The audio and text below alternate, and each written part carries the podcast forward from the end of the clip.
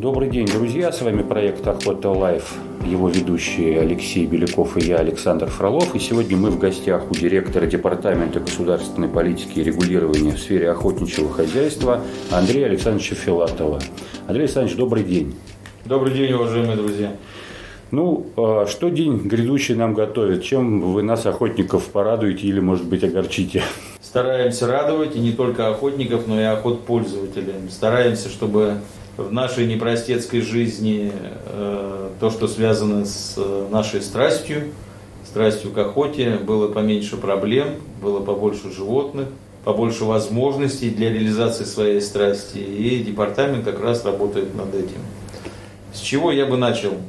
То, что уже успели реализовать, это исключили коллизию, в соответствии с которой по старому прежней редакции закона об охоте физические лица, а иными словами простые охотники, не могли участвовать в регулировании численности э, охотничьих ресурсов на общедоступных охотугодиях.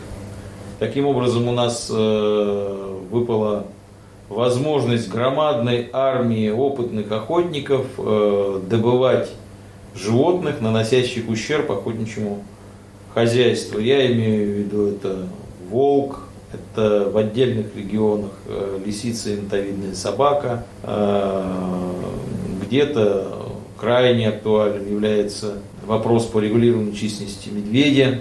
Это коллизия, она устранена.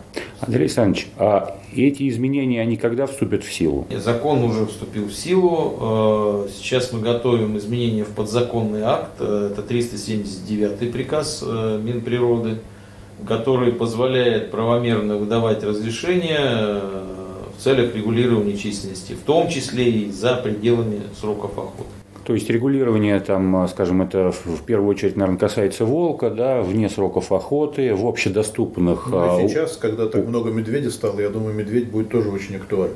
Что касается медведя, подготовлено изменение в 138 приказ Минприроды, э, имеется в виду нормативы изъятия, нормативы численности. С учетом э, увеличивающей численности медведя, и положительного опыта, э, скажем так, был такой в свое время, э, когда рассчитывали лимит по медведю, коэффициент успешности охоты. Угу. Это позволяло выдавать разрешение людям больше, чем э, установленный лимит. И за счет вот этого коэффициента большее количество охотников могло получить соответствующее разрешение – реализовать э, свое желание поохотиться на этого вида зверя, отстреливали его в любом случае меньше, чем установленный лимит. Поэтому норматив, э, увеличи, норматив добычи медведя э, мы э, предложили увеличить в два раза, с 15% от учетной численности до 30%. И это, я считаю, оправданно. Э, изданы новые правила охоты, которые вступают в действие с 1 января следующего года. Там новелл достаточно много, и мы, может быть, коснемся на очередной из наших встреч с вами. Но что бы я хотел отметить, э, такие основополагающие вещи э, по правилам охоты. Во-первых, э, изменены сроки весенней охоты. Раньше глава региона не имел возможности зачастую э, принимать во внимание те погодные условия, некоторые биологические особенности и климатические особенности, связанные с пролетом дичи, особенно это было по центральной России. Э, теперь э, они получили гораздо больше свободы маневра, которая позволяет гибко э, регулировать и устанавливать сроки вот по административным районам. И это, мне кажется, большой плюс. Во-вторых, срок охоты с подсадной уткой увеличен в существенной мере 30 дней. Это позволяет охотникам, которые держат подсадную, как самому поохотиться с подсадной уткой, так и пригласить э, на эту охоту своих товарищей. То, что касается охот пользователей, это возможность получения э, дополнительных доходов за оказание услуг, связанных с охотой с подсадной. Да, с организацией, собственно, да. охоты с подсадной. Это, и... это и традиционная наша русская охота, да. это простимулирует, собственно, и охотника заниматься э, разведением да, манной, пти... да, манной птицы. Андрей Александрович, а вот, наверное, тут э, какой требуется, раз уж мы коснулись вопроса весенней охоты, она не за горами, э, по, э, требуется на пояснение по вот опять же этим срокам. По новым правилам, насколько я понимаю, у нас водоплавающая боровая это будут э, какие-то разные сроки. Это могут быть разные сроки, могут быть разные сроки. Это могут быть в один срок. Э, у нас в большинстве субъектов э, нашей страны созданы общественные охотничьи советы. Угу. Это, я считаю, очень правильный, мощный и эффективный инструмент э, как раз общественный инструмент для того, чтобы подсказать э, тем должностным лицам, которые готовят э, соответствующие нормативные документы э, главе региона по срокам охоты, для того, чтобы не ошибиться. Где-то может быть это э, разные сроки, где-то это может быть в один срок, но у нас есть субъекты, где э, даже в европейской части России, где административные районы вытянуты с севера на юг э, более чем на 300 километров. То есть на юге уже птица подошла, а на севере этого да, снега по пояс, еще да. на снегоходах ездит, да. И в данном случае э, как раз вот и глава региона имеет э, этот люфт принятия решения.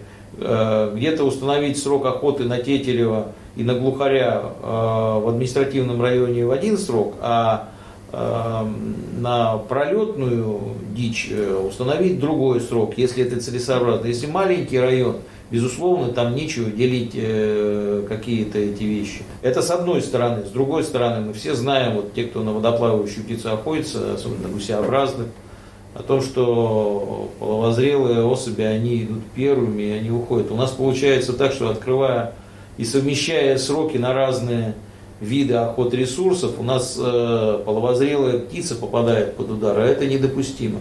Лучше отодвинуть этот срок и дать возможность охотнику нормально поохотиться на молодняк. Ну да, на потому... неполовозрелую птицу, да. Я понимаю, что э, там присутствует в том числе части э, уже готовых к репродукции птиц, но тем не менее – Э, эта возможность есть. Это впервые в истории, кстати, у нас э, да, это мы попроб... шикарное решение. Попробовали разнести эти сроки. Да, потому что это возникало и вызывало каждый раз весной недоумение, досаду и огорчение э, значительного количества охотников, которые ждут э, весенней охоты как праздника. И этот праздник зачастую получается со слезами на глазах. Да, это такая ежегодная история на всех охотничьих ресурсах и форумах, что вот сейчас вот, вот гусь летит, летит, мы сейчас опоздаем, нам не дадут поохотиться, все пропало, все пропало. В итоге вот то ли рано, то ли поздно, откройте нам прям завтра, потому что иначе мы не попадем. В итоге люди сидят в сугробах, какой-то зазимок происходит, все, охота закончилась, нам, оказывается, открыли рано, люди сажают на майские праздники картошку, а гусь все летит и летит. Ну вот я еще раз подчеркиваю, э, я считаю, что через общественные советы, э, охотничьи общественные советы, можно решить этот вопрос с наименьшими административными и политическими потерями. А для охотников это будет хорошим подарком, а тогда такой вопрос про 30-дневку. А, поскольку многие охотники, кто держит подсадных, они переживают, что появится куча других, которые будут ловить диких уток, выдавая их за подсадных, ну вот, и, все, и браконьерить эти 30 дней. Как-то это вообще э, регулироваться на местах, как это будет вообще? А... Как будет определяться, что это утка заводчика, что он их держит? Ну, она же утка. Пока в правилах охоты эта норма не конкретизирована. Я не думаю, что у нас по всей стране бросится ловить диких уток и охотиться с этой уткой 30 э, э, дней. Почему? Потому что отловленная дикая утка, которую посадили для того, чтобы она э, приманивала селезня, она не только будет селезни приманивать, она будет отпугивать селезня, потому что она будет биться. Она боится охотника, она в таком в глубоком стрессовом состоянии. Поэтому маловероятно. Это только те люди, которые не представляют себе, насколько непросто в городских условиях год содержать уточку, а тем паче две или три, и дождавшись этого сезона, э, э, реализовать вот свое желание поохотиться. Это первое. А второе, это же сохранение основ нашей национальной охотничьей культуры. Вот точно так же, как есть э, отечественные породы охотничьих собак, которыми мы по праву гордимся, есть линии э, этих подсадных уток, бережно сохраненные и переданные нам. И мы должны это все сохранить бережно и передать следующим поколениям. Вот э, для чего в том числе э, эта стимулирующая вещь э, погружена в эти правила охоты.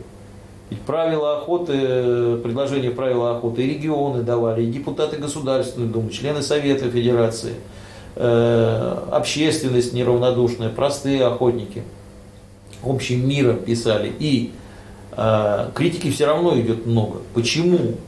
Потому что зачастую разнополярные были предложения, даже от регионов, даже в пределах одного региона. И видение у специалистов охотничьего хозяйства было одно – а у лиц, которые являются должностными лицами госохотнадзора, было немножко другое.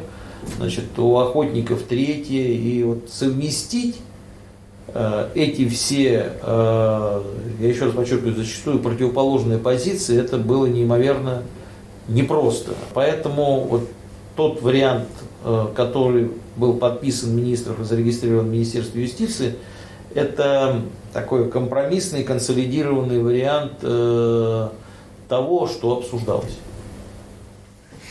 Хорошо. А, Андрей Александрович, я хотел бы все-таки уточнить по вот этому пресловутому э, делению там север, юг, как оно вот э, во многих регионах было ранее, ну, условно, какая-нибудь Костромская область, вот три района, это они считаются южными, охотятся там последнюю декаду апреля, все остальные относятся ну, там, восточная и, там, так сказать, остальная часть области охотятся там первую декаду мая. То есть теперь мы имеем что? Мы имеем не менее 30, как это прописано в правилах, календарных дней охоты с манной, ну, с подсадной уткой. Мы имеем губернатор, глава субъекта региона имеет возможность разносить а, опять же, вот эти десятидневки охоты на боровую и, и ну, получается, охоту на, водоплавающую, да, а, на гуся. А что вот с этим делением на... Э, в каждом муниципальном районе по своему усмотрению. То есть 10 районов и в области могут быть э, вот с разными сроками. Вот. Да. Это, я еще раз говорю, это наш был принципиальный подход дать максимальную свободу принятия решения э, руководителю региона для того, чтобы исключить вот это недопонимание э, у охотничьей общественности – почему нельзя сделать, чем это грозит, э, почему этого нельзя сделать э, для того, чтобы это было удобно людям. Но если они не считают необходимым выделять какие-то районы отдельно, пусть они сгруппируют их, но сгруппируют так, как видно им, потому что зачастую с, с московского Арбата не видно то, что творится в Красноярске, в Туве, Абсолютно. на Камчатке, да, они знают эти вещи, поэтому, пользуясь предоставленными по закону об охоте и сохранении охотничьих полномочиями, глава региона, принимая во внимание норму, норму правил охоты, которая будет действовать с 1 января, может уже принять соответствующее адекватное решение. Еще раз подчеркиваю, с учетом мнения общественного совета, членов общественного совета. Это очень важно. Там профессионально подготовленные люди, в том числе и авторитетные охотники. Самое главное, я считаю, люди неравнодушные, те, которым не безразлично, что будет вот в этот сезон весенней охоты. Тут ведь еще нужно понимать и, скажем так, экономическую составляющую. То есть э, нас большая часть охотугодий, допустим, по центральной России, она вся уже предоставлена в пользование. То есть, каким образом будет формироваться экономика охотпользователя, того юридического лица, который за свой счет содержит эти охотугодия, понимаете? То есть, если э, закрыли охоту, либо ограничили, он не получит дохода, э, который позволяет ему содержать егерей, подкармливать животных, нести какие-то текущие расходы на содержание транспорта, имущества. Э, ну и, в общем, все, что связано с функционированием этого хозяйства, оно и так-то у нас планово убыточно, зачастую. То есть охот пользователи финансируют свои хозяйства за счет других источников, как правило.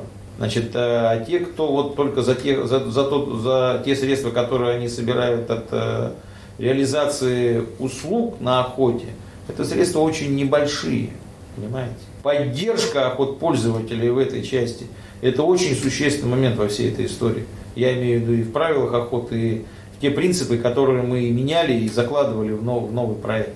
Отлично.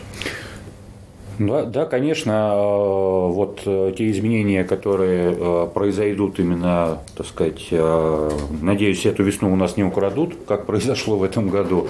И, конечно же, это и для охотпользователя действительно какой-то такой определенный задел в планировании будущего сезона, планировании охот, предоставлении услуг и всего такого прочего. А, Андрей Александрович, спасибо большое. Да, вот сегодня мы поговорили а, с руководителем департамента охоты Андреем Александровичем Филатовым. Так получилось, что о, о весенней охоте. Надеюсь, что мы наши беседы а, сделаем регулярными. Ни пуха, ни пера. Будьте здоровы.